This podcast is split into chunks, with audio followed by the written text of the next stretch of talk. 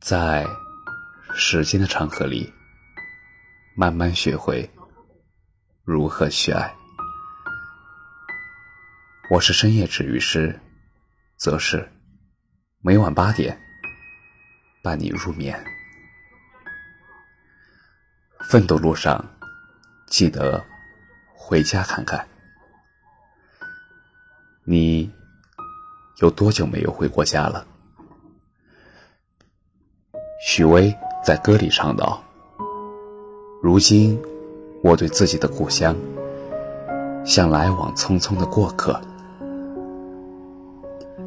一想到故乡，突然想做一个温柔的人，就像彩虹下的飞鸟，乘着微风去远方觅食；就像邮局里的信件，寄托着浓浓的思意；就像大海上的灯塔。”守候第一缕晨光的出现，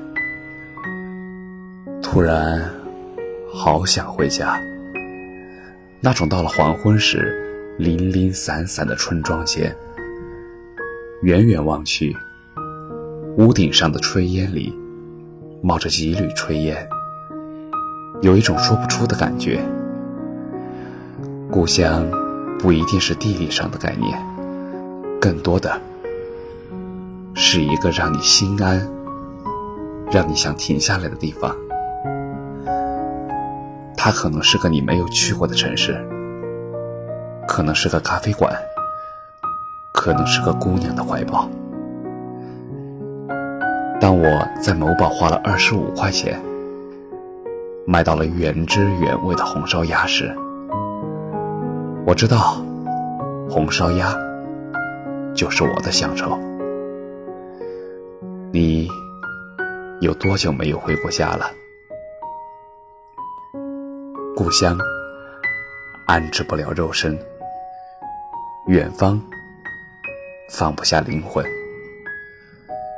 去年回到家，门前的狗已经认不得我了，一直躲着我。父亲已故多年，母亲也变得更像外婆了，在外面的日子。华灯初上，川流不息的汽车把我牢牢地困在了偌大的城市里面。想走，却又走不得。连着的是我倔强的自尊。在外的你，应该也一样。你也累了吧？